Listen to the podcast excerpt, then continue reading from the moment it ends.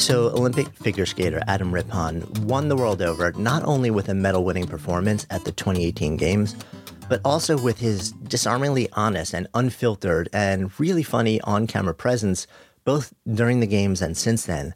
And while he retired from competitive skating immediately after, Adam is really spending a lot of time now focusing on performing on different stages and screens and bringing joy to people in a lot of ways. And what we'll discover is that that is actually a lot of what was underneath the skating world as well for him. Adam is now also focusing on being a voice in support of LGBTQ plus rights and advocating for the freedom to really be oneself, to step into your own identity in the world.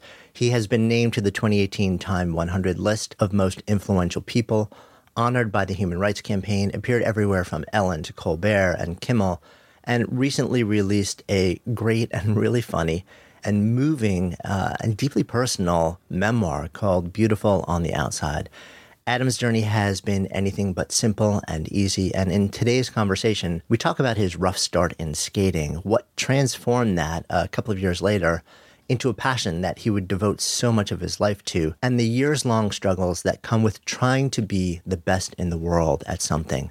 We also explore how he stepped into and decided to share his sexual identity, how he grapples with perfection, with family and expectations, and eventually found a way to reclaim control over his life and, in no small part, his happiness along the way. So excited to share this conversation with you. I'm Jonathan Fields, and this is Good Life Project.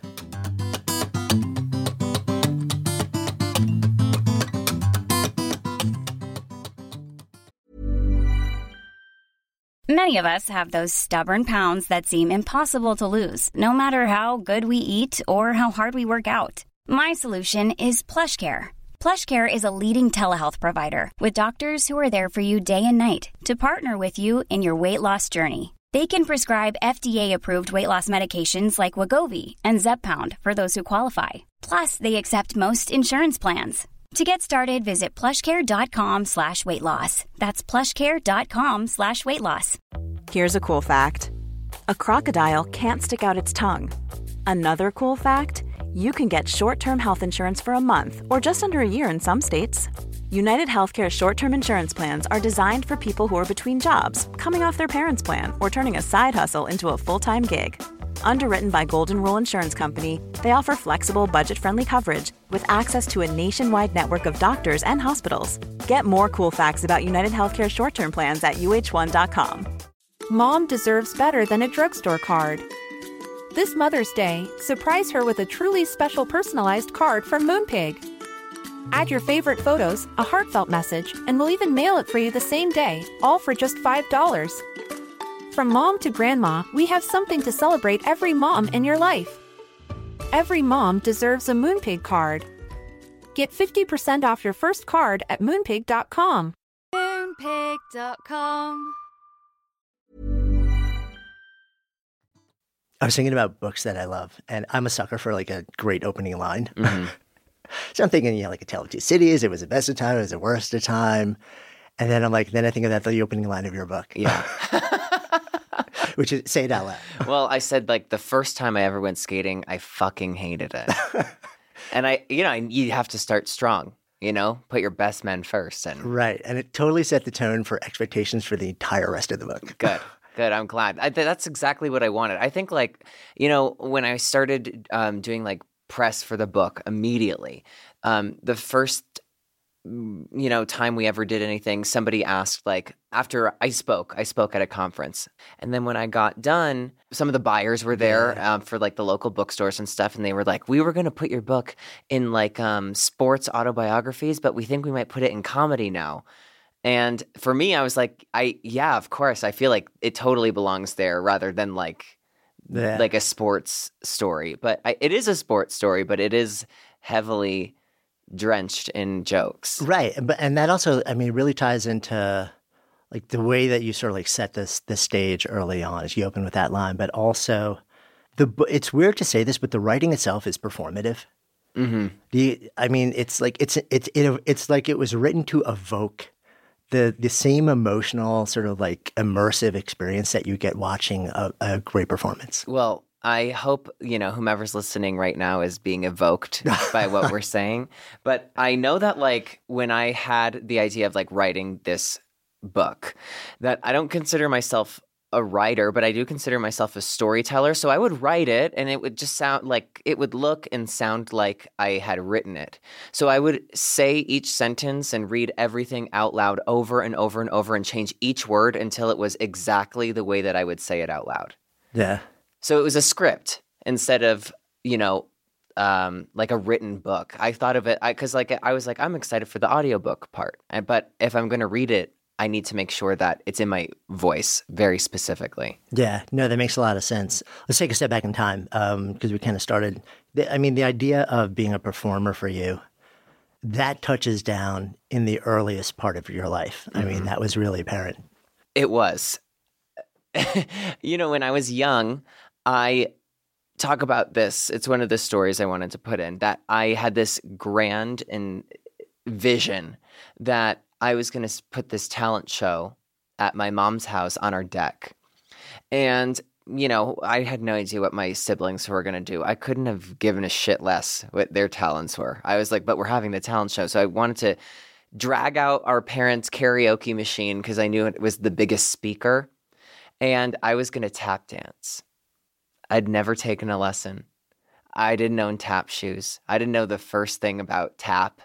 Um, but it was just like in my head, I was like, I'm gonna rock it in front of the whole neighborhood, and I'm gonna be like Fred Astaire, and everybody's gonna be like, their jaw's gonna be on the floor. You know, it never happened. But like even ever since I was really young, I always like just loved being in front of people and performing. What I mean, what was it about it? What was the feeling that it gave you that you were that you were looking for and maybe not getting outside of like that moment? You know what? I think um, everyone has their vice and maybe mine was and still is attention. So I was just doing anything for like attention, I think. Yeah. So um, that first time, the opening line of your book, when you basically share how much you absolutely adored figure skating from the moment you first tried yeah, it. Yeah, yeah, yeah. um, how old were you then? Like uh, I was probably like five or six. Yeah. Right. So like you know, to set the scene, it was like this outdoor rink so it's freezing cold in the like you know in this small town right. in Pennsylvania. Right. This is Scranton, PA. It right? is, right. yeah. And I just thought I was going to be the bomb.com and I went out and just detecting a pattern here. yeah. Are you yeah, could you imagine? I mean, the whole book could have been about me realizing I wasn't good at tap dancing too. So it's like get ready. There's this is probably a series of stories you'll hear, a pattern. So you end up going out into into this field, mm. not enjoying it what then ends up bringing you back to it? You know, I wasn't super popular in school, but one of the best rules that they had was that if you had a birthday party, everybody had to be invited. So this kind of saved me, I think. It got me included in a lot of things that I normally wouldn't be invited to. And one of them was this like skating birthday party. And it was at this newer indoor rink. So there's no wind now. It's not like night. And when you go into the rink, you can't immediately and only smell hot chocolate. So I wasn't distracted, you know, my focus was fully there. I was a little older and a little bit more coordinated, and I just I had a lot of fun. And then I started to try to do different spins and jumps that I had seen on TV. And then after that first time, I went up to my mom and said, Can I please go back? Can we come back? And so my mom brought me back, and then she brought me back again. And then finally, after I had been back so many times, uh, my mom signed me up for the group lessons as a birthday present for my 10th birthday. And I mean, this was also so you're young, you're growing up, you're also one of six kids. I am, yeah. In a family. And for for you and for the family, um, skating was something that you were starting to become attached to. And at the same time, commitment to lessons, commitment to saying, okay, we're going to start to pay for this mm-hmm. wasn't the easiest thing. No, it wasn't. And I think when I was young, I didn't really understand the gravity of like what my mom was taking on. I didn't understand the full expense. I just knew that it was really tough and that my mom needed to drive me places a lot of the time. And so, in that respect, I tried to show my mom that whenever I had the opportunity to show her that I would do anything to make sure that I could be at the rink, I would do it. So, you know, if that meant waking my brothers and sisters up and getting them dressed for school and making them breakfast and making sure that their homework is all done, I would do it. And you know, that I had to lie to them a lot because I would wake them up every morning for probably like 2 years and be like, "You're so late for school. You need to get up right now. It's like 4 a.m." and um, I'd get them up and they'd be ready by like 4:30. Everybody would be like br- their hair brushed and like everything. So everyone was all ready for school. Lunch is made, and so I'd wake my mom up at like five o'clock in the morning, and I'm like, "Can you please bring me to the rink?" And she's like. You know, I we can't because I have to wake up everybody and get everybody ready for school. I'm like, oh, they're all ready. They're watching TV downstairs, and I would do that every morning. Yeah, tell me about your mom. I mean, my mom is uh, a pretty incredible lady. Uh, she's sacrificed a lot. She's helped me really go after the things that I've wanted. We've had our, you know, ups and downs, and I wanted to share those in the book because I think they also show, you know, the stress that we were both under. But I think it also shows what an incredible parent my mom is because she grew with me, and um, we grew into a, an adult relationship. And I think it's like a transition everyone goes through with their parents where you feel like they treat you like a child and you know you need them to treat you like an adult and you need to be an adult with a parent not you know a 30 year old with someone telling you what to do and you know when i was in my early 20s my mom and i had this moment where uh, I just felt like it was really important for me to take on these responsibilities because they felt like so much pressure to me. I felt like if I was making mistakes in competitions, that I was letting my family down. I was putting my brothers and sisters at a disadvantage. So it just felt like if I made a mistake or if I did something, it needed to be my own problem. And um, that's when I moved out to California, like on my own, one way ticket. Yeah. I mean, it's interesting. There, when you think about figure skating, you know, I think initially, you know, there's from the outside looking in, there's this possibility of saying, well, okay, I mean, if you want to perform, if you want to do it a lot, I mean, how expensive could it be? It's you know, like it's pair skates, you know, it's right. it's whatever you're paying for the ice rink. But when you make the decision that no, this is actually like this is my thing, mm. or at least for this moment for this season, it's my thing, and I want to push it as far as I can. The the investment of not only time but money can be astonishing. Yeah, and I think like when you have Olympic aspirations, whatever you do, the the price is going to shock you. Like let's go for probably the what you would I would consider maybe the cheapest sport, track, right? You need to just buy sneakers. N- no, you don't you need to buy like the nicest pair of shoes that you can get that are custom made. Uh, you need to have a coach to correct your technique. You need to sometimes rent out the track. Like there's so many other little things there. And in skating, you know, it's you need the skates, you need the equipment. The skates, you know, when you're starting out, you don't have a sponsor. So they run about $500 for the boots and $500 for the blades. So there's a thousand. Um, you working with a coach a few times a week when you're first starting, and sometimes when you're elite, like every day, from anywhere from like 15 minutes to an hour. And a skating coach, based on location, based on level, can be anywhere between, I would say, the cheapest mo- elite coach I've ever worked with was like $80 an hour, and the most expensive was 140 an hour. So if you're doing I, that for I, hours I, every day, yes, for years, mm-hmm. yeah. Then there's um, different competitions to go to. When right. when you get older, it's easier because the competitions are paid for. Like you're sent there through Team USA. But you know, you have all your costumes, you have all the other trainers that you work with. Uh, you have to work with an off-ice trainer. There's not just one coach you work with. There's choreographers. There's everything. So sometimes the expenses can be anywhere between like fifty, sixty thousand dollars up to like eighty, ninety thousand dollars in a year. So like if you're still making like good money, you'll end up still in the red. Yeah. So I mean, if you start this as a as a as a kid, you know, like 8, 9, 10, 11 years old, mm-hmm. and, and oftentimes it starts before that you know, and you're working towards the Olympics, which maybe happens in your late teens, your early 20s or mid 20s, that's, I mean, that starts to add up. I mean, were, were you conscious of that outflow in the context of sort of like the demand that it was putting not just on you but on potentially like your family like the five other siblings and stuff like that I, I think like now as an adult, Yeah. I'm like, holy shit, it Yeah. sounds really crazy. And I think that really when you're young, you don't have a concept of what's happening. You understand it's big. You understand that people are moving their lives around so that you can do something. And I saw that and I saw it sort of as like a reason for me to work hard and push and keep practicing.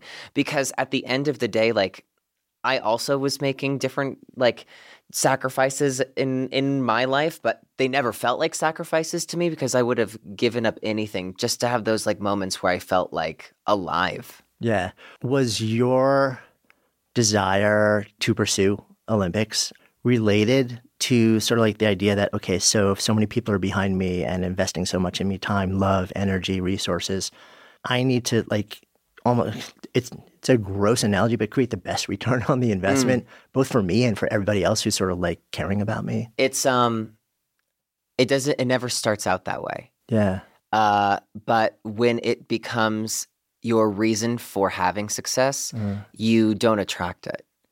And I think that when I was young, I was optimistic. The Olympic aspiration felt like mine and it felt like something I could do. And I think when I got older, it felt like I needed to have this return on the investment.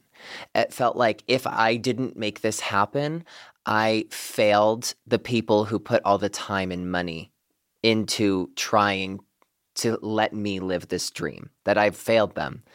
So I think when you're young, you don't really have this taste of what failure is or what um, missing a goal is because there's always next year, there's always the next event.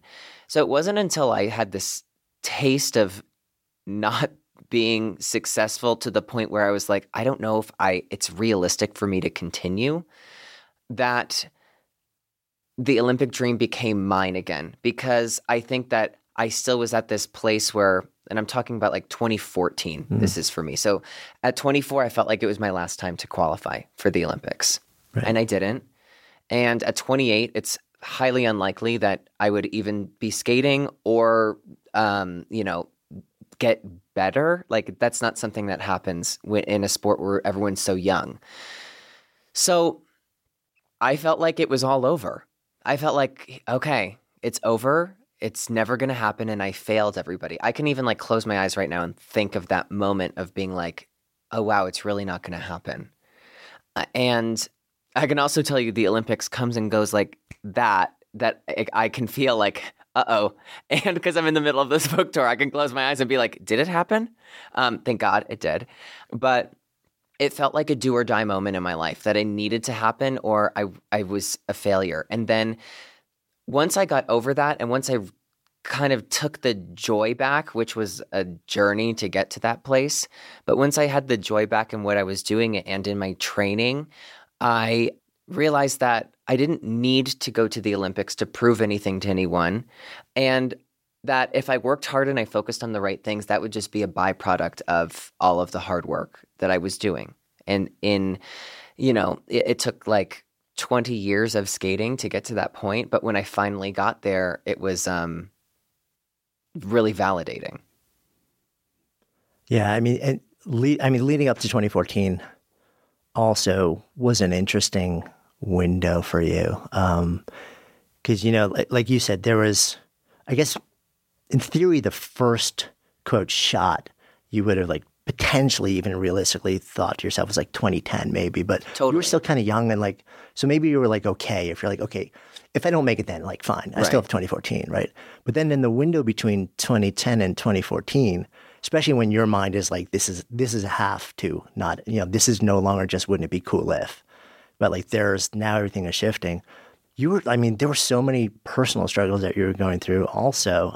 And at one point was this the window where um, because you also i mean setting the scene even more broadly like you were out of your house mm. and living with coaches like in a mm-hmm. different part you know different states at a pretty young age like you know so i mean it's kind of interesting like you're one of six kids but you lived a radically different life I did. I lived where I was like in and out of different families' homes because it was the only thing that like I was able to do. And I'm so grateful to those families still like they still feel really close to my heart because they opened their door to me and I did everything I could to like prove my worth to them. Like clean the house when they were like just relax and I'd be like where's the vacuum? I I just I did everything that I could to like make sure that they were comfortable with me being there. And um you know to go back in 2010 you know, I was I was living away from home since I was like 15, but by the time it was 2010, I was I was living in Toronto at the time. The Olympics were going to be in Vancouver. So I was living and training in Toronto, a city that I love, still love going there today. Feels feels like home. And while I was there, I, I was training and I was, you know, still young got to that national championships before the Olympics, and I knew I had this outside chance. I was a dark horse to make the team. Came very close and was an alternate, sort of exactly where, if I had to predict where I would have finished, that was it. That, like, the people who went were the best that the country had, and that I was the next generation when they would retire. And I kind of knew that deep down. It still stunk because I would have loved to, like, if somebody had made a mistake, be right there, but nobody did, and I did, and it was okay. It was my first Olympic cycle. But with knowing that, you think, you know, the next four years have to be mine. You know, all of these people in front of me are retiring. That means that I should be the national champion. And so I started putting this pressure that I had to be a national champion, or it was like everybody who's ever believed in me ever or said a nice thing to me ever was wrong and a liar. And finally, they know what I've always known that I'm like a fake or a fraud. And I battled with that as a competitor for like four years of feel like getting so close and then I would make one mistake and I'd feel like defined by it instead of just saying to myself, you know, it happens. The ice is slippery. Like, just learn from it and you don't need to make the same mistake again. But I just feel like, you know, when you're playing Jenga and you just like, you have that one piece that's off to the side and you're like, oh, I got it. So easy. And you pull it and it all falls down. You know, it's because you panic. Eh, you panic. You don't, you know, jiggle the table a bit and make sure that all the pieces are going to stay. And I would, I would panic that like, oh my God, the whole thing is like falling down and crumbling in front of me. And so that was also kind of going along with like my own personal struggle struggles of figuring out who I was. Like I, I came out to my friends and family in the middle of all that. So it's like when it rains, it like pours. Yeah. Here's a cool fact a crocodile can't stick out its tongue. Another cool fact you can get short term health insurance for a month or just under a year in some states. United Healthcare short term insurance plans are designed for people who are between jobs, coming off their parents' plan, or turning a side hustle into a full time gig. Underwritten by Golden Rule Insurance Company, they offer flexible, budget friendly coverage with access to a nationwide network of doctors and hospitals. Get more cool facts about United Healthcare short term plans at uh1.com. Quality sleep is essential. That's why the Sleep Number Smart Bed is designed for your ever evolving sleep needs. Need a bed that's firmer or softer on either side? Helps you sleep at a comfortable temperature, Sleep Number smart beds let you individualize your comfort so you sleep better together. JD Power ranks Sleep Number number 1 in customer satisfaction with mattresses purchased in-store. And now save 40% on the Sleep Number limited edition smart bed for a limited time. For JD Power 2023 award information, visit jdpower.com/awards. Only at Sleep Number stores or sleepnumber.com. Good Life Project is sponsored by Quince. So, my wife actually originally introduced me to Quince because she loves their clothing, and I have been hooked ever since. I literally lived in their Mongolian cashmere ribbed beanie and pullover hoodie pretty much all winter. And as the weather warms up, I wanted more breathable summer pieces without overpaying. And Quince has just the super high quality items like linen shirts, performance polos, activewear at 50 to 80% less than similar brands. Quince partners directly with top factories, cutting out the middleman to pass savings to customers. Actually, just ordered a new European linen long sleeve button down shirt. Super excited to get that. And I'm always just so amazed at how they can keep their prices so affordable while the quality remains really high. So if you're looking to upgrade your wardrobe, I highly recommend you try Quince. Go to quince.com slash GLP for free shipping on your order and a 365 day return. That's Q-U-I-N-C-E dot com slash GLP to get free shipping and 365 day returns. Quince.com slash GLP or just click the link in the show notes. Trust me, your wardrobe will thank you. Good Life Project is sponsored by Lume. So listen, we have all had those awkward moments where a BO strikes at the worst possible time. I'm often actually out in nature when I'm exercising, so I don't even notice it when I'm out. And then I walk in the door, kind of start to wrinkle my nose, and then I'm like, oh, wait a minute. That's actually me. That is why I'm so thankful I discovered Lume Whole Body Deodorant. This revolutionary product, it was actually invented by an OBGYN who wanted a solution for her patients struggling with private odor. But Lume doesn't just work, quote, down there. It provides incredible 72 hour protection for your entire body using mandelic acid. I kid you not, this stuff is a game changer. Lume is safe and effective for pits, for feet, you name it. And as someone who's tried it, I can attest that it seriously works. The fresh scents are just an added bonus. So if you're ready to say goodbye to BO for good, try Lume Starter Pack. It comes with a solid stick deodorant, cream tube deodorant, two free products of your choice like mini body wash wash and deodorant wipes, and free shipping. As a special offer for our listeners, new customers get $5 off a Lume starter pack with the code GOODLIFE at lumedeodorant.com. Don't miss your chance to experience the relief of true full body freshness that equates to over 40% off your starter pack when you visit lumedeodorant.com or just click the link in the show notes and use the code GOODLIFE so in, in those four years, it's sort of like really wild ups and downs and swings on the skating side. Um, it was interesting also, you know, on on you sort of like stepping into your own identity, your sexuality, and then making the decision. For you, it's interesting also because when you say, okay, so I'm going to come out, it's family and friends but also you're like you you have a level of public notoriety mm. and you represent you know like a certain public expectation and ideal. So it's not like this it's not like a clean intimate process for you. It's sort of like it's got to be bigger and more deliberate. Well i think so when i was writing the book i had a lot of time to think and reflect on like the points in my life where i felt like a failure and it really wasn't until I wasn't afraid of those moments. Like I remember thinking of times and skates that I had that I just could not watch. I couldn't watch them. And there was just one day where I sat down with my, you know, computer and I pulled them all up and I watched them all back to back to back, every one that I thought was like awful. And I would watch them all and I watched them all over and over and over. And I said, that's not, it's not that bad like you're here today and you're still alive. You're still, you know, your family and your friends don't think less of you because of those. And it was like sort of in that moment where I realized that like I was the one who was doubting myself the most and that I was the one who had been holding myself back. So I also was thinking that I wanted to do things that made me feel free and and things that I would do if I were not afraid. Cuz I you know that quote what would you do if you weren't afraid. You know, I'd heard it a million times, but there was just like one time someone said it and it like hit me right in the brain. And I went, oh my God, yeah, what would I really do if I wasn't scared or nervous or, you know, had these anxieties about these different things? Like, what would I do if I just really just went out there and didn't give a fuck? It, but on the same side, like, you know, treat people the way I want to be treated, but just like, just win after things with confidence because I wasn't confident. And um, after not making the 2014 Olympic team, which was in Russia that had passed this anti gay propaganda law, which nobody really knew or still knows what exactly that means.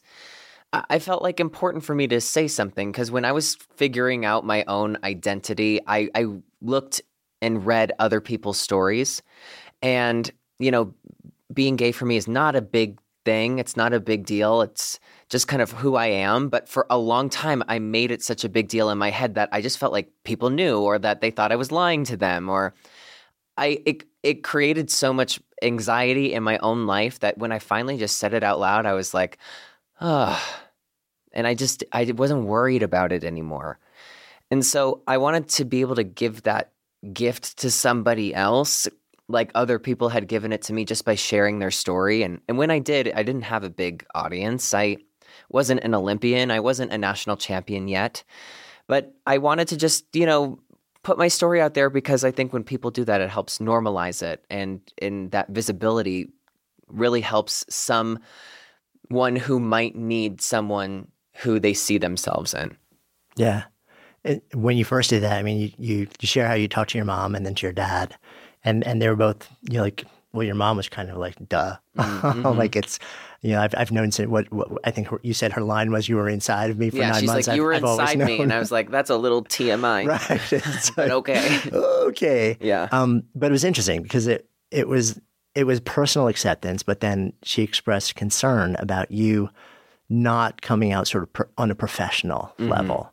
Um, and it, and I think it was it sounded like that was for fear because in the world that you existed in, it is still a world where you get judged by individuals who are human beings who have their own internal biases and reflections and orientations. Um, and it sounds like she was concerned that it might damage this thing that you've been working towards for your entire life. Oh, yeah. And, you know, my mom and I have talked about it. My mom's told me that, like, you know, she always saw that the Olympics is just, you know, the stars need to align. You not only need to be in the best shape of your life, but you need to be in the best shape of your life timed out to a four year increment. So it's, you know, it's just, it, it's, it's this crazy thing. And, um, my mom felt like maybe if I was out, it might be the one thing that maybe a judge would judge me differently for. And she didn't want that for me. And my mom had a lot of gay friends who she danced with because my mom was a dancer and um, she lost a lot of them to AIDS. And she saw the way that they, you know, were treated by other people. And she didn't want that for me. And I think that she was just afraid and didn't believe in like the world that was out there or that I was, or that the world that I was stepping into at that moment. And I told her that, like, if this is the thing that keeps me out of the Olympics, then so be it. Because I think it could be the thing that, like, really just gives me the confidence to go to the Olympics. And if this is the thing that is the reason that um, I won't go, then I really don't care to go anyway. Because it was so much bigger than me in that moment. And um, I, I just felt like that it was it was I just felt like I really needed to do that and I I can say with 100% confidence that like in those moments and in those months after I came out publicly that I was a way better athlete. I was a way better competitor because I was just I wasn't hiding anything. And you know, it, for anyone like who is listening and is you know uh, part of the LGBTQ plus community, like you know that moment of coming out is like this liberating moment. And if you're not, coming out is this moment where you have to say who you are and say this is exactly what I am to the world and you have to in a in a way like not care what that person you're telling thinks. So you're it's a very vulnerable place, but it's also like the most liberating moment and you get so much strength and confidence from like proclaiming that out loud. So I always hope that everyone has that sort of moment in their life, whether they're, you know, LGBTQ plus or not, that they have this moment where they have to say who they are out loud because it's like a moment that's so powerful to me. It was a moment that like changed my whole view of like who I was. Yeah, it's so interesting also how you say I mean, it affected your your physicality, you know, like you you your your skating. Mm. Um I feel like so you know like you said whether it's sexual orientation, gender identification, whatever it may be, pretty much everybody has something about them that they're not stepping fully into. Completely. You know, so this is it's sort of like whatever it is for you. I think we we so underestimate how much it weighs us down not just psychologically but physically and mm. physiologically. And we just kind of accept the way that we feel as we move throughout the day or participate in a sport or do the thing we're here to do. It just is what it is, never considering that there may be this bigger thing that we've been sort of pushing out to the you know to the side for our lives that may be the universal drag on every aspect aspect of our being. Right. Like when I say I was a better competitor, it was because I was the, like, I had more confidence in myself. And for me, that meant like I would go to the rink having already written out like a five month schedule of like the competitions I was going to do, wh- when I thought I should go and, you know, work with other people. Uh, and I would go to my coach and I just felt like smart and I felt strong and I felt powerful. And I said, This is the plan I want to have. What do you think? Where should we fix it? Should we turn anything around? Do you agree with this? So I wasn't, you know, in there calling the shots, but I was said, you know, I'm ready. Like I'm prepared. I'm ready for anything. And let's like, let's fucking do this. And I think I never felt like a competitor before because I felt like I was always the person who would look around and be like, oh, God damn it, they're all better than me. Like, why am I even here? But then when after I had come out, I felt so confident in like my strategy and my planning that like I became such a good competitor. Not because I was focused on like the fight of it all, but because I was so focused on the planning and the getting the work done. That when I got to the competition, that was the easy and the fun part. That was the performance.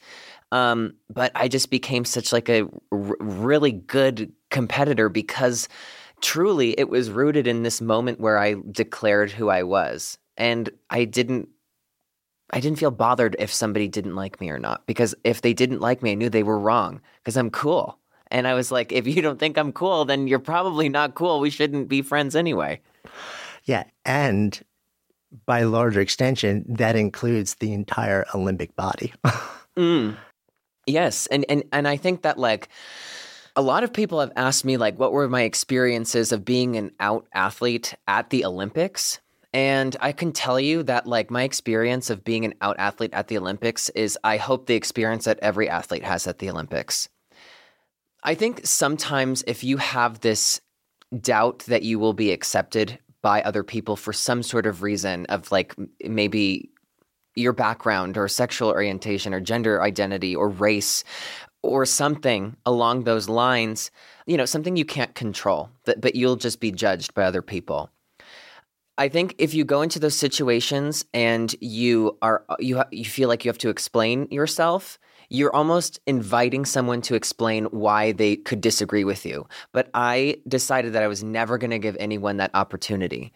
And it worked and it was like a foolproof way of being like you know what? I maybe somebody would say that we wouldn't be friends but i know that i'm funny i know i'm cool and i know that you want to be friends with me so like i'm not even going to go there i'm not going to give you any reasons or a chance to say that you wouldn't.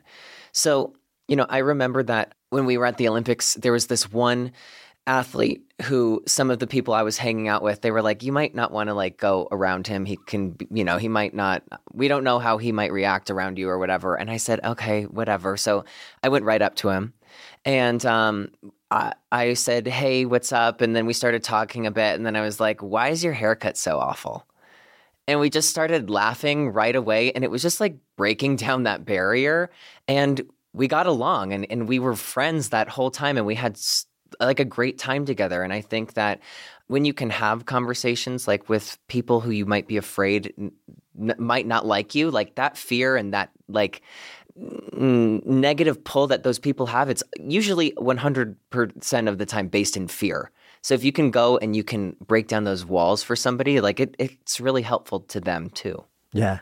And me, meanwhile, there there's an even bigger sort of um, subtext and backdrop here, which is you know, coming out was part of the sail in your winds as you sort of like moved from 2014 to 2018 mm-hmm. and started looking at like, well, you know, like, I mean, in late 20s, is it really possible like for you know, like another Olympic shot?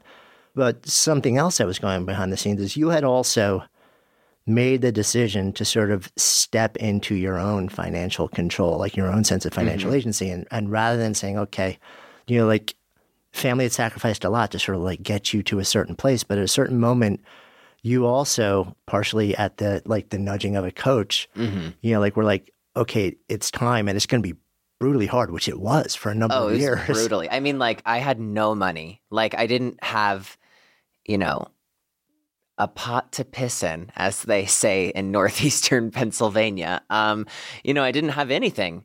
I had like random change, like $1 bills, and I had 80 euros from like an event that I had gone to that was like, you know, per diem for meals that I ended up, you know, because I was always savvy. So it'd be like they had a free breakfast. So I'd take the free breakfast and basically like, you know, shove it in a bunch of napkins and eat, you know, the right. breakfast all day. So it's like I had the money left over. But that's what I opened a bank account with. I opened a bank account with my Pennsylvania driver's license and 80 euros.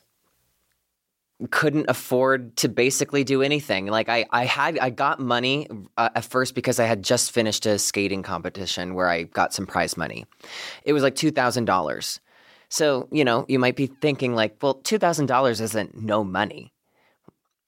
When you're a skater, it's gone in a second. All of a sudden, you have to pay for your ice. You have to pay for the coaches, and you have to pay for a gym. And then all of a sudden, you realize, okay, I have to pay for my cell phone, and then I have to pay for this and that. And so it's gone in a second.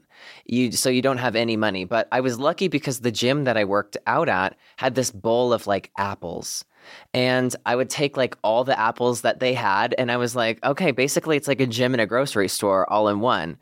And so I tried to be as thrifty as possible, but it was really challenging. But I think what it did for me was that it took that pressure away of feeling like I was failing my family or something like that. Because when I had those setbacks, they were mine. And I needed to dig myself out of that hole. It wasn't like, oh my God, what are we gonna do? Like me, my mom, my brothers and sisters. It like the reason we would uh, were in the mess in the first place was I made the mistakes. But when I was there by myself, like I had to buckle down and get it together. And I did. So those failures, they were mine and I could own them and I could wear them proudly. And the successes, they were mine too. And I did that like on my own. And there's just, you know, there's just this level of accomplishment you feel when you feel like you did that. You did so many things to make that happen. And, you know, nothing happens on your own. There's always a huge team of people behind you, but there's that sense of like you risked it all personally. Yeah. It, it just completely changes sort of like the the felt experience of being in it. Um, mm-hmm. Um, both the highs and the lows, you know, because yes. like you've got to own every single part of it. Coming out of 2014, you like you said there was a moment where so you miss the Olympics. You're you're at a place where you're thinking to yourself, okay, so uh, you know, like I'm working really hard. I, I'm I'm sort of stepping into my own place, but yeah, people in this particular sport really. It's really rare to go on and compete like four years later from this, but something inside of you, a flip switched that that changed your entire perspective about why you were doing this and whether you actually had to go and whether there was something much more personally nourishing that you were just getting out of it. Was there a moment or a specific thing that happened, or was it just sort of like a gradual evolution? It was sort of like once I let go of these these doubts that I had about myself, that like, oh, maybe it wouldn't, I wouldn't improve. You know, you're not going to go to the Olympics being so close to thirty. Like, it's just that doesn't happen. And when I stopped thinking about that, and I just tried to really the the biggest game changer for me was that in the season after not making the Olympic team, I was skating and was like fucking awful. Like I was so bad. And if you asked me how's it going, I'd be like good. Um, so it wasn't good. Uh, then I had this one competition. It was the nationals the next year, and I had eight weeks. And I said, you know what? I'm not going to do this to myself anymore. I'm going to train harder than I've ever trained before. I have nothing to lose. I'm just going to go and I'm, you know, it, it is what it is. And I'm going to always know that if this was my last competition, I gave it everything I had. I was my very best, and there's nothing more I could have done at the end of the day. So I did that and I had this incredible competition. And I realized, like, I feel like I have more to give. I feel like I could live in this headspace that, like, I can just do everything I can, and whatever happens, it happens. And I don't have to um, live in regret because, you know, the ice is slippery. People make mistakes, but if you learn from them, you learn from them. But, you know, if you've given 100% every day in practice, there's nothing for you to regret. You get nervous, it gets scary, it's hard. So those mistakes can happen. And when I did that, then I realized that I was getting better. I realized that my success didn't need to be on the same timeline as everyone else because I was also looking around and could see that, you know, I'm getting older. The people who are starting to beat me are now teenagers or in their early 20s.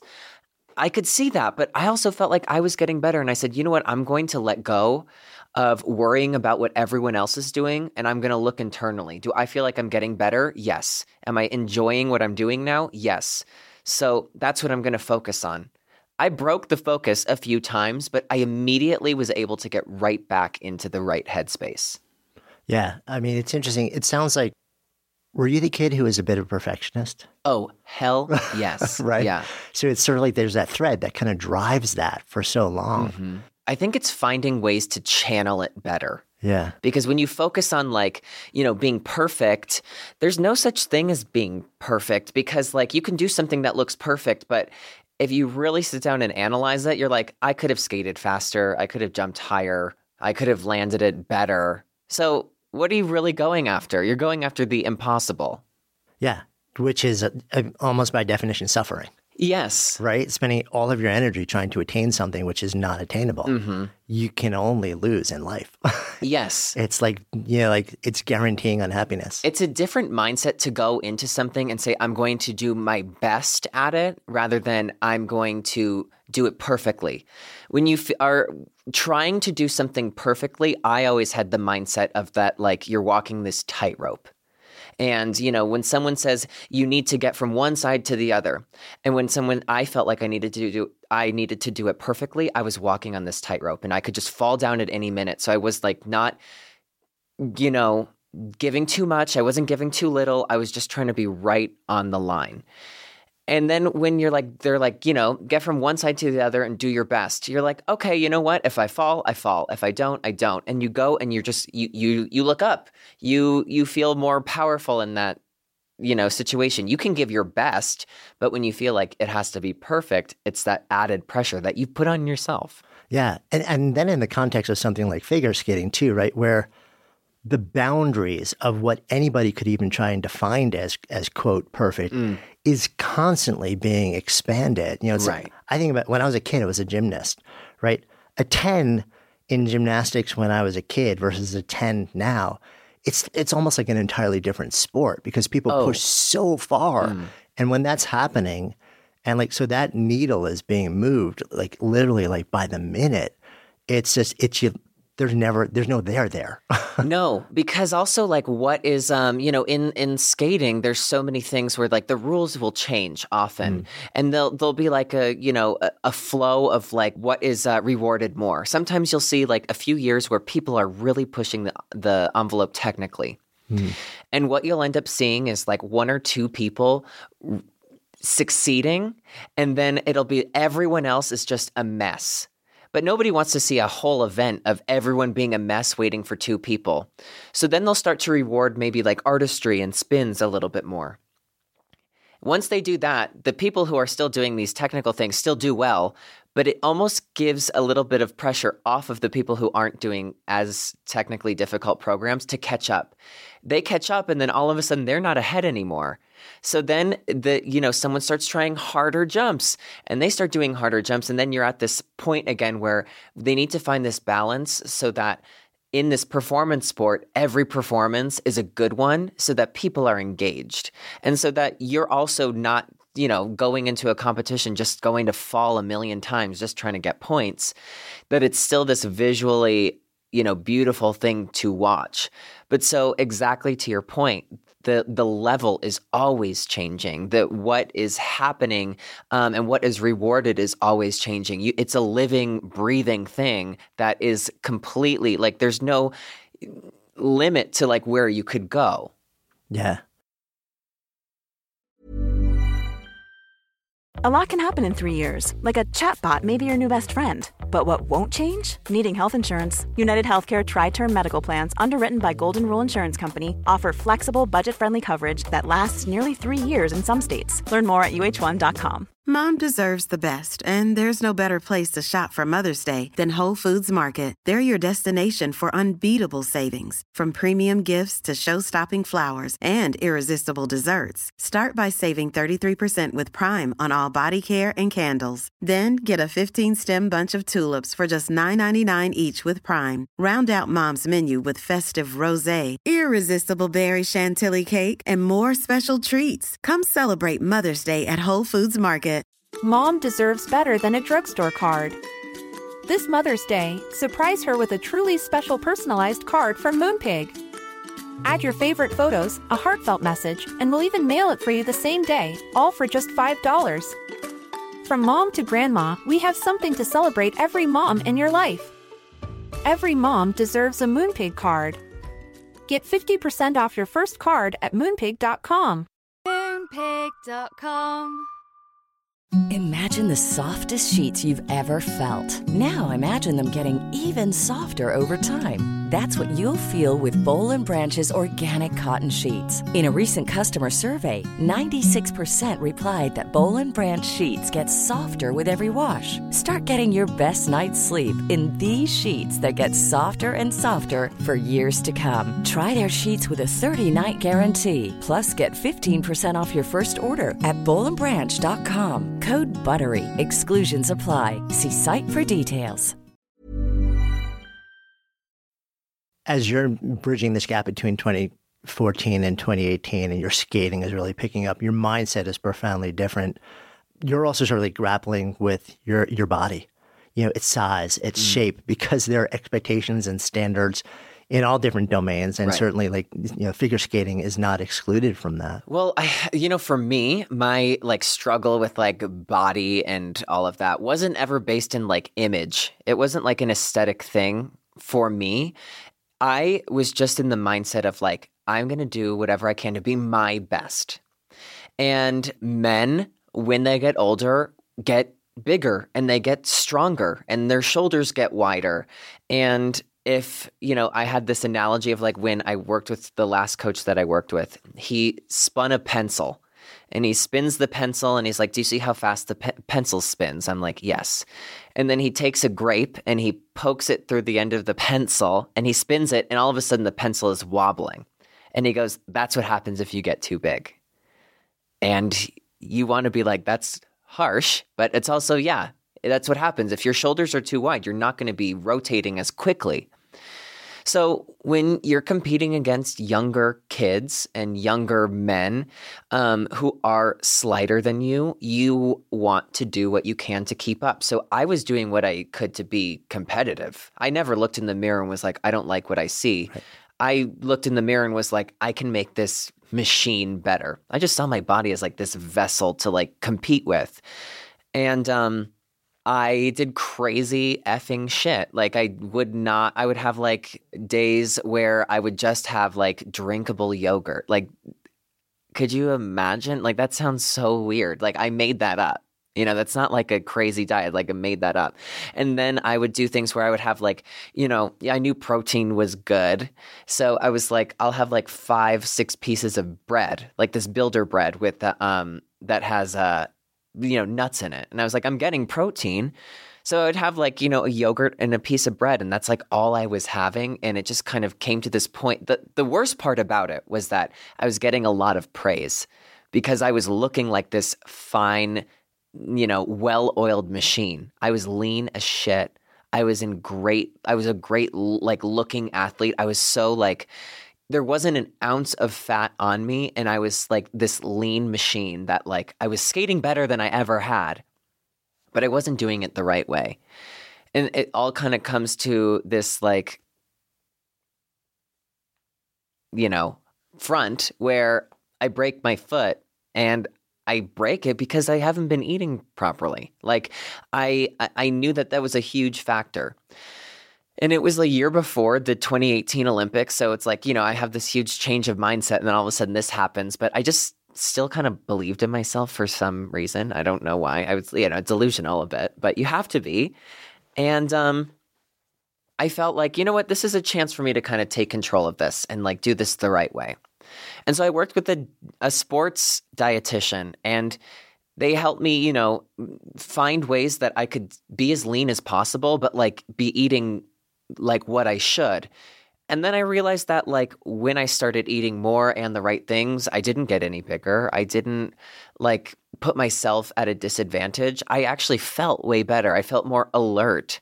But it's layered in so many different things where it's like, you don't eat you eat so little that then you start to associate that feeling of being hungry with working hard and the feeling of being full like you've cheated so it's like a longer battle to be on Yeah. And and when you're performing better than you have before and you're getting praise, yeah it's like all of a sudden like, well, I don't want to do anything.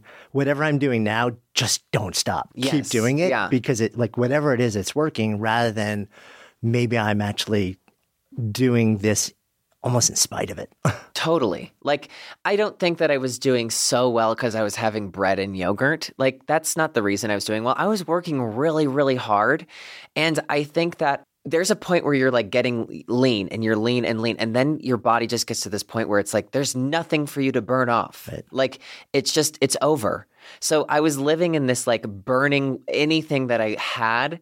And it just, I burnt out. And so I just got to this moment where it was just, it was too much. It was too much. And, and, you know, in every sense, like life always takes over and life took over. yeah. So you each, I mean, 2014 to 2017, you're skating better than ever. You're doing really good. The idea of you actually having one more shot at the Olympics actually is be- becoming a reality. You're performing well. You're mm. you're leading up to it, and everything is on track. And the community is seeing you move towards that and embracing you. And then, like you said, a year out, you have this devastating injury. Like everything is going the way it's supposed to go. Mm. You only need to get yourself another year, like to get, you know, first to make the Olympic team and then to get there and do this thing. But you end up breaking your foot. Mm-hmm. To be honest, I was pushing and working so hard that when I broke my foot, I almost felt like I need this break. And I feel like that break away from the ice, I would have never, ever gotten that opportunity had I not broken my foot. And in a way, I was relieved. And in another way, immediately, of course, as soon as I break my foot, I'm like, I, I could, I just, you know, when you drop your iPhone on the like concrete and you're like, okay, I'm going to pick it up and it's either going to work better or it's broken and it's shattered. And I I had that moment when I broke my foot. I looked down at it and like my ankle was the size of my head. I couldn't step on it. It was just, I knew it was really bad immediately as soon as it happened. And everyone around me is like, don't panic. Maybe it's sprained. I'm like, it's not sprained. I like think I, I know I broke it. Also, in that next moment, I thought that you know it's, it's, it's like the third or fifth of January or something like that of 2017. I'm like the Olympics are a year and a month away, so I will recover from this. This is not going to take like months and months. And immediately, I'm like, I'll go. I'll move to the Olympic Training Center in Colorado Springs. I'll do all my rehab there. I'll be with the best people. I'm going to be resting and getting my mind around going to the Olympics like months before people who are also going to compete at the Olympics will have that opportunity because there's still like five more months of that season left. So I said, you know what? This is it's an opportunity, and I saw it immediately like that. And I had you know seconds and and moments of being like, like, Ugh, this sucks. But for the most part, th- those were so far, and um, you know, did not distract me from where I was going. Do you do you ever wonder? I've brought this up in other conversations. I, I'm I'm fascinated with the concept of sliding doors. Um, have you ever you know like ta like reflected for a moment on whether if that had never happened and you you hadn't had this forced break emotionally mentally physically and also this was a window where you start to really you know, relook at your nutrition whether you might have actually entered the time where you were being sort of like judged is are you going to make it or not in a in a worse place I think I would have. Um, I had this sense that like I was entering the like I was almost on borrowed time. Huh. And I think that like I felt like I was getting better, but I could also feel that like I didn't have much more in me as like a competitive skater that like I was sort of reaching like the peak of my ability um like technically. And I could feel that. I felt like, you know, I've pushed myself so far that like this is as good as I will get technically. I felt like I was consistently getting better, but like I wasn't landing new tricks. It's it, it, that wasn't happening happening for me. And I think that like I was pushing so hard that this break sort of gave me the mindset to to build up again because it's so hard to stay at a level of consistency and and strength for another year that this um, drop off I could build up again, but I already had such a strong base that where I was building up from, right. I was in such a better place. Yeah, no, that makes a lot of sense. So you end up doing the work, coming back. It takes you twice as long to get out of the boot as you, you thought. Yeah, of course. Uh, you know, I immediately was like, "This will take two weeks." Right. and then they're like, "No, it won't, sweetie. Like, put your boot on and then get out of here." So then, um, Uh, they said four weeks. So four weeks. And they say, okay, four more. So then I'm in it for eight weeks. And then they say, okay, four more. So I am, I'm end up being in it for 16 weeks. Like it was a long time. And did I like cheat and like walk around a few times in a sneaker? Like, yes, I did and I was, you know, I never had. Wa- I was like I was walking on like you know the, a glass floor or something, but like I was walking just to test it out a little bit. But I put the boot right back on and I did everything I could to make sure that I would heal as quickly as possible because the kind of break I had, I didn't need to get surgery.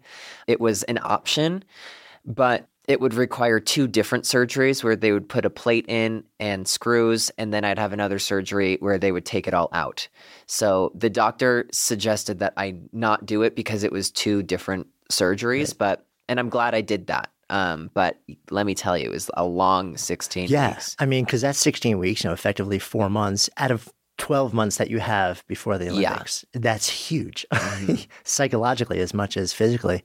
You end up coming back. You end up getting back into training, getting your, your place back where you are absolutely in contention to make the team for 2018, mm-hmm. but it's not a lock.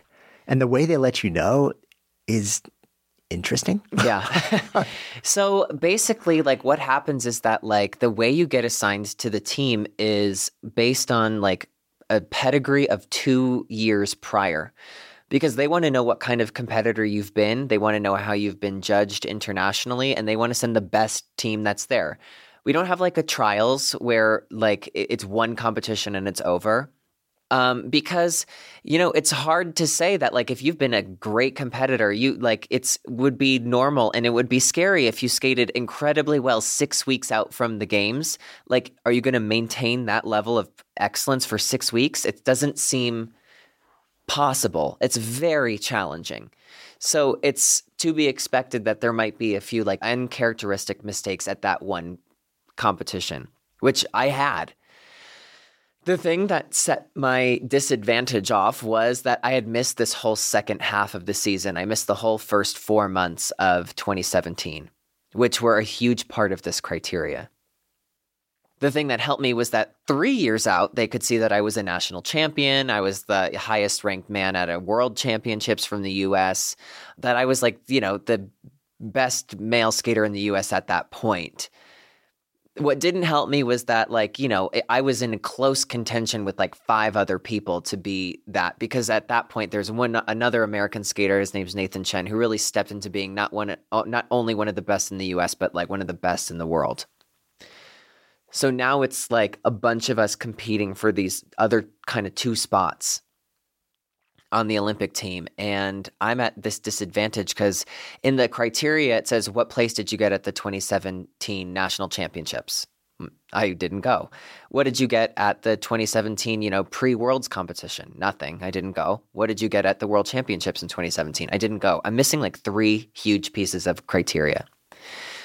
So I go into this next season and I'm like, you know what? I've got to give it every single competition I can. So I go and I do that and everything seems to be going well. And then this one last national championships, I have this great short program, and then I make these two really very uncharacteristic, not like like what's going on, like just total mental lapse. And I haven't skated like a program like that in years, probably in like four years. I end up fourth. So I'm uh, right off of the like top three spots. But what I had done the whole season and in the first part of the competition in the short program, I showed I was in good shape. It just showed that like I had this mental lapse for one second. And when I got off the ice, I said, you know what? If I never, if I don't go to the Olympics because of this, then so be it. Because it's not like I didn't try. It's not like I wasn't focused. And, you know, a, mis- a mistake happens. But I also felt good about my chances of going because my criteria based on every other aspect was the second best. But you don't know until it's official. And so, you know, after this last competition, I'm just waiting and waiting. And finally, they tell you via text message um, which is crazy because you're like, okay, here I am at the biggest moment in my life, and um, we'll let you know, but we will definitely text you later. So you're like, okay. And so I waited. It was like 1.30 in the morning when I found out, and I get this text message, and it says, congratulations, you have been assigned to the 2018 Olympic team. And it's just this moment of exhaling for the first time in like 20 years. Mm. And that's how far out is that from the actual games at that point? Um, you have six weeks right. from that moment. So it's like on the verge. So yes. you're basically in it from that moment. Uh, from that moment on, it's not like I'm doing everything I can to get to the Olympics. From that moment on, it's I am going to the Olympics and I know like the world will be watching. I get it together. Yeah. When you realize you're going, beyond doing the best that you could possibly do, did you, did you create any intentions or expectations for yourself about what you hoped or wanted to to make happen? Um, I think a lot of people talk about like the Olympic experience, and I wanted to have like the best experience I could. But I to have the best, I needed to know like what did that mean for me.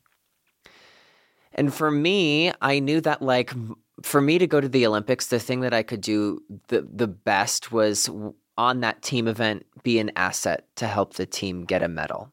So that meant being like in the best shape that I could absolutely be in to be there for that event because that's where I could help get a medal. In the individual competition, I knew it was just be, you know, a good competitor and represent yourself well. I didn't I was not a favorite for a medal, but I knew that like if I skated well and there were mistakes, like anything can happen, just show up. Show up and be there. So that's what I did. That's what I did for on the ice. For off of the ice, you know, having the best Olympic experience meant like being myself. Just being honest, get, having, you know, interviews where I answered questions honestly. Like if I felt nervous, I'd be like, hell yeah, I'm really nervous. It's the Olympics, but you know, I'm training and it, you know, and I'm, I'm going to do my best and I'm ready for this moment. That, that was honest. And so I focused on that. And that for me was having the best Olympic experience. Say yes to any opportunity that comes up. Focus on your training and and um, you know represent yourself to the best of your ability. Because if you do that, that's what's representing your country to the best of your ability means. Yeah. So you end up showing up. Um, you and the team go to the 2018 Olympics, and like you said, the there were there was individual and there was also team. What actually happens there? Because when we come to especially the team things, it didn't unfold the way a lot of people expected. Um, totally. And you ended up stepping in and kind of creating magic. Well, it's just I, I, think that in the moment that it was happening, I I really was there to give Nathan Chen a, a break because he was one of the favorites for gold in the individual. But he's also one of our best skaters, so we needed him in the team event so that we could get a medal. You know, he's super young. He doesn't have a great skate. You know, that being said, he goes on to like win the free skate portion of the Olympics. He doesn't medal, but he wins the world title like a month later. So he has this bad skate in the team event and it puts us behind. And when we head into the free skate, I'm going to skate the free skate portion. I sort of know that, like, if I don't skate well, like, our team won't medal because we're behind. You know, it, it just, we were where we were expected to be, but we were hoping for a uh, just a bigger gap that Nathan would give us. And um, we didn't have that. He still did well enough for us to be in a good spot. But I knew that, like, the next day we needed something special. And I just remember thinking that like I'm ready for the moment. I, I'm ready for this responsibility. As you're skating around, warming up on the ice in the, the few minutes before it's actually your time for that performance, Mm-hmm. what's going through your mind? Why do I do this to myself? Because, like, I felt so nervous, like more nervous than I've ever felt. But I also felt like I had was so ready. So I was like, you know what? Like, let's do this. And I felt prepared. And I said, you know, take it one thing at a time, be aggressive and, and go after it and have no regrets when it's over.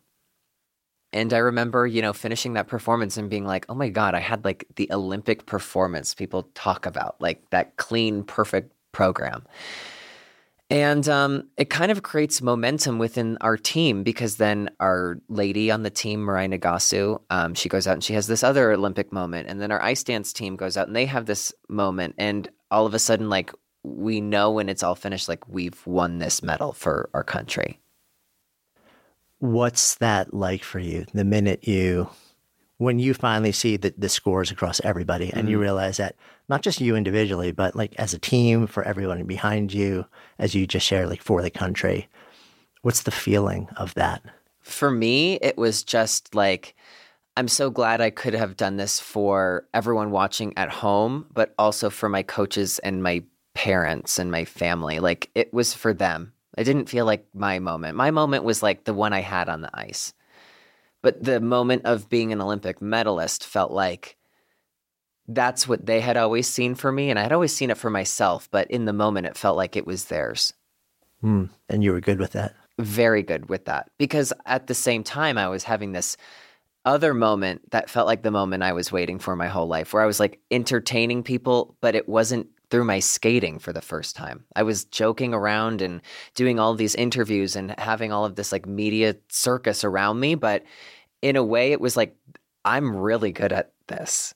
And I'm really good at these interactions with people and I'm I you know can not only just make my friends and people around me laugh, but I can make anybody like laugh and feel good and I was just really in my element when I was doing things like that and I was like this whole like Olympic experience is what I wanted and, and and what was happening and it was like it was that whole experience was the moment I was waiting for. Yeah, I mean, you were. It's interesting because there's the there's the experience on the ice, this thing that you had in theory been working for your whole life, mm.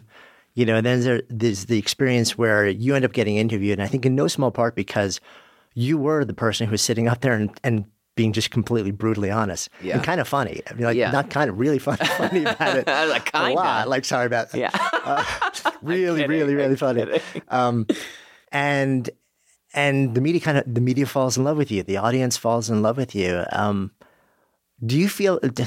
I don't know if you can even answer this question, but I'm curious. What is it? Was it a bigger high for you to realize that you were fully embracing that side of yourself and people were embracing it right back, or that you had stepped into this thing that you had worked for on, on the on the skating side? It so was a bigger high for me to see that I was being really accepted and embraced by so many people. The thing about that, though, is that I knew that I wouldn't be taken seriously if I didn't do what I was sent there to do. So, having these moments that I felt like, oh my God, these are the moments I've been waiting for. Like, this is the moment. Like, I had never even crossed my mind that I would have a moment like that and that it would translate into that. But I realized that I wouldn't have those moments anymore because what people would think that, like, I know I would think at home, like this person who's like out- outspoken and who's, you know, cracking jokes with like all of these people who are giving these interviews, that like if they didn't go out and compete well, I'd be like, why did we send this clown? And I didn't want that. I wanted to be taken seriously as an athlete in that moment because I wanted to get my job done.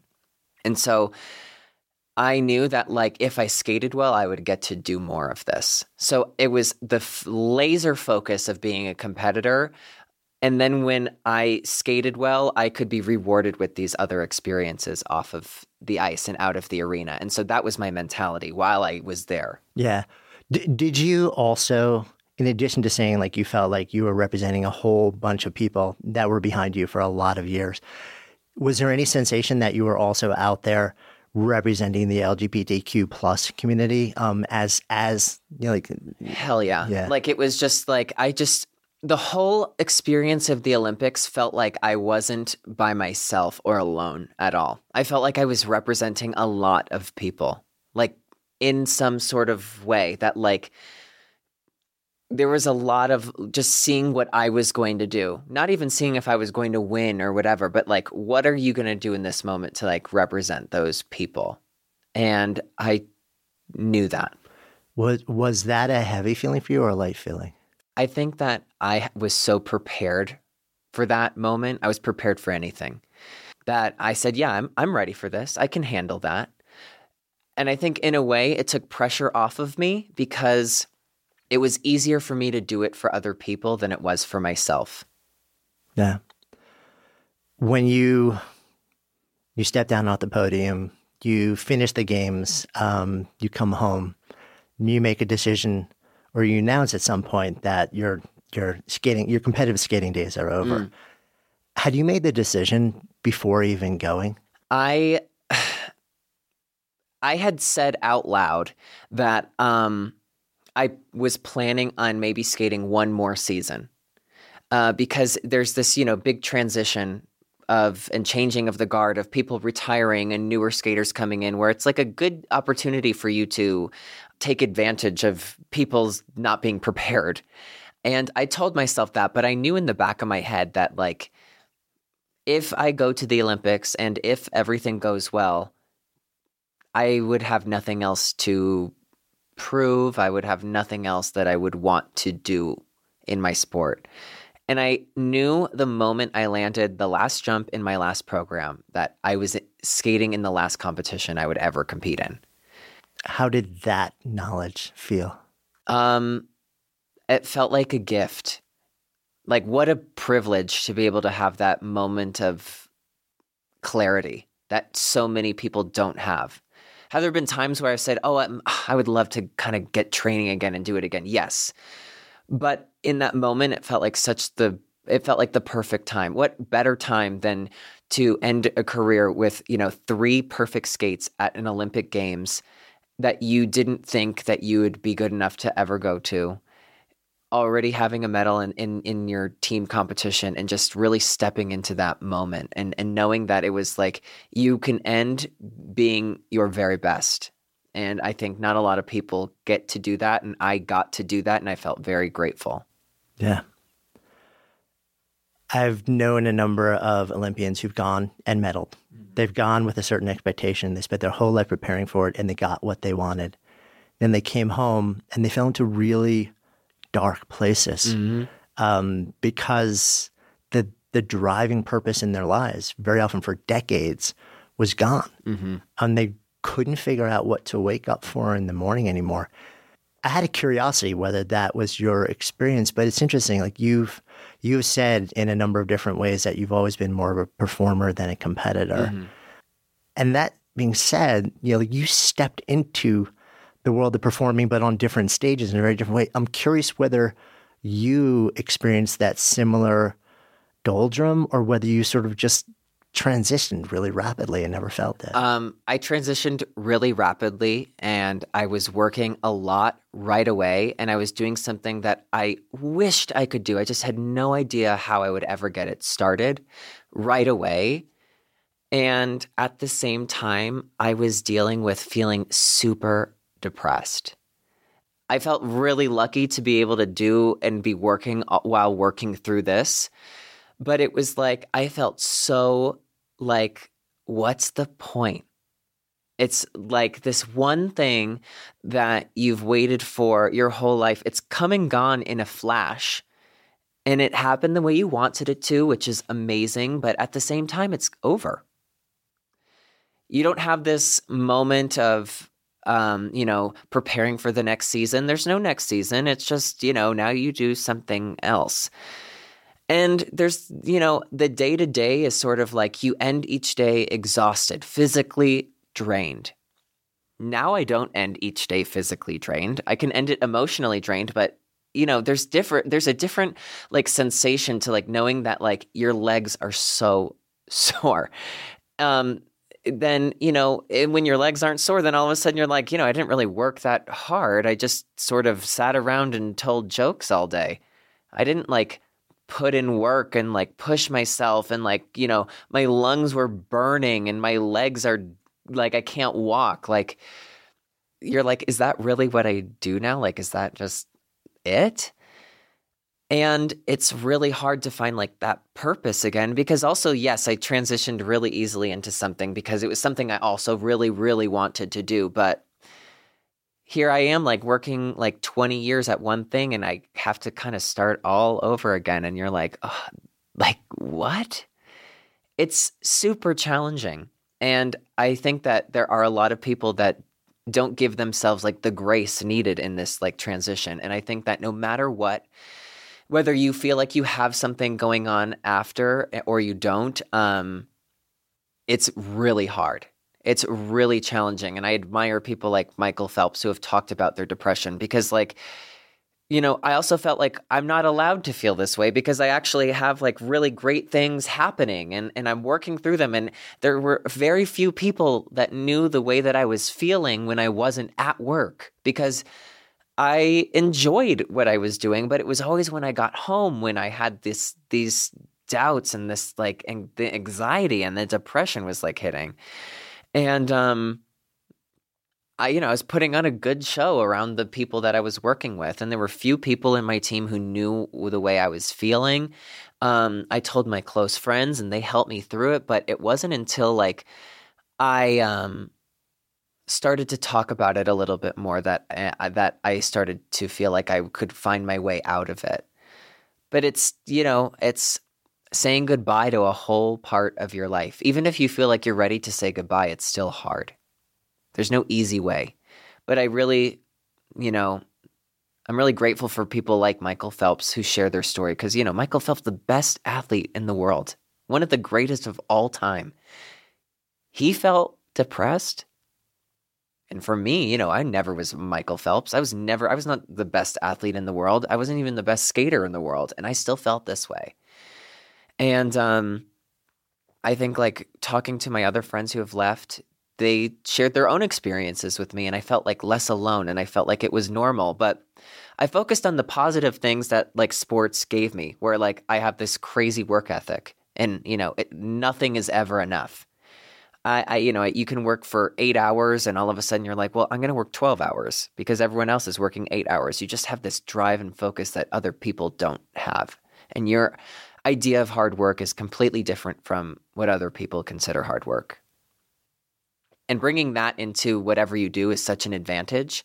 And i focused on those things and and to think that i can bring those in. And then i started to you know find things that brought me you know a sense of purpose every day. And it was like a, a, a building block. And it was like step by step i needed to figure out what those were. But you know yes it was challenging. Yeah it's interesting as you're speaking what just flashes into my mind is that you have worked yourself into a place that's brought you full circle to like five year old Adam wanting to invite the neighborhood over to tap dance, but now you know how to dance and people are showing up. Yes, completely. It is a it's like a full circle moment of like here I am like I wanted to do that forever. Like I remember sitting my whole family down trying to tell them jokes.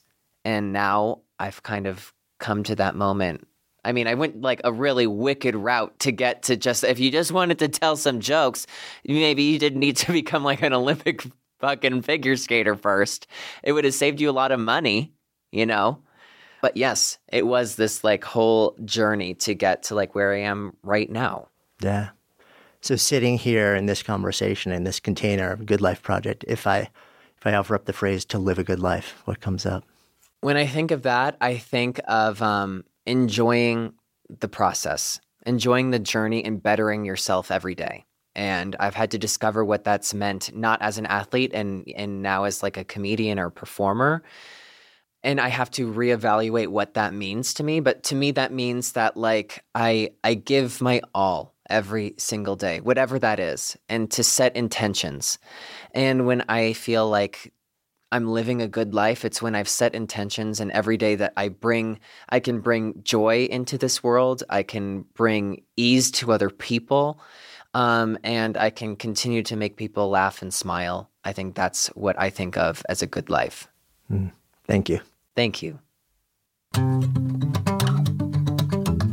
Thank you so much for listening, and thanks also to our fantastic sponsors who help make this show possible. You can check them out in the links we have included in today's show notes. And while you're at it, if you've ever asked yourself, what should I do with my life? We have created a really cool online assessment that will help you discover the source code for the work that you're here to do. You can find it at sparketype.com. That's S P A R K E T Y P E com, or just click the link in the show notes. And of course, if you haven't already done so, be sure to click on the subscribe button in your listening app so you never miss an episode. And then share, share the love. If there's something that you've heard in this episode that you would love to turn into a conversation, share it with people and have that conversation. Because when ideas become conversations that lead to action, that's when real change takes hold. See you next time.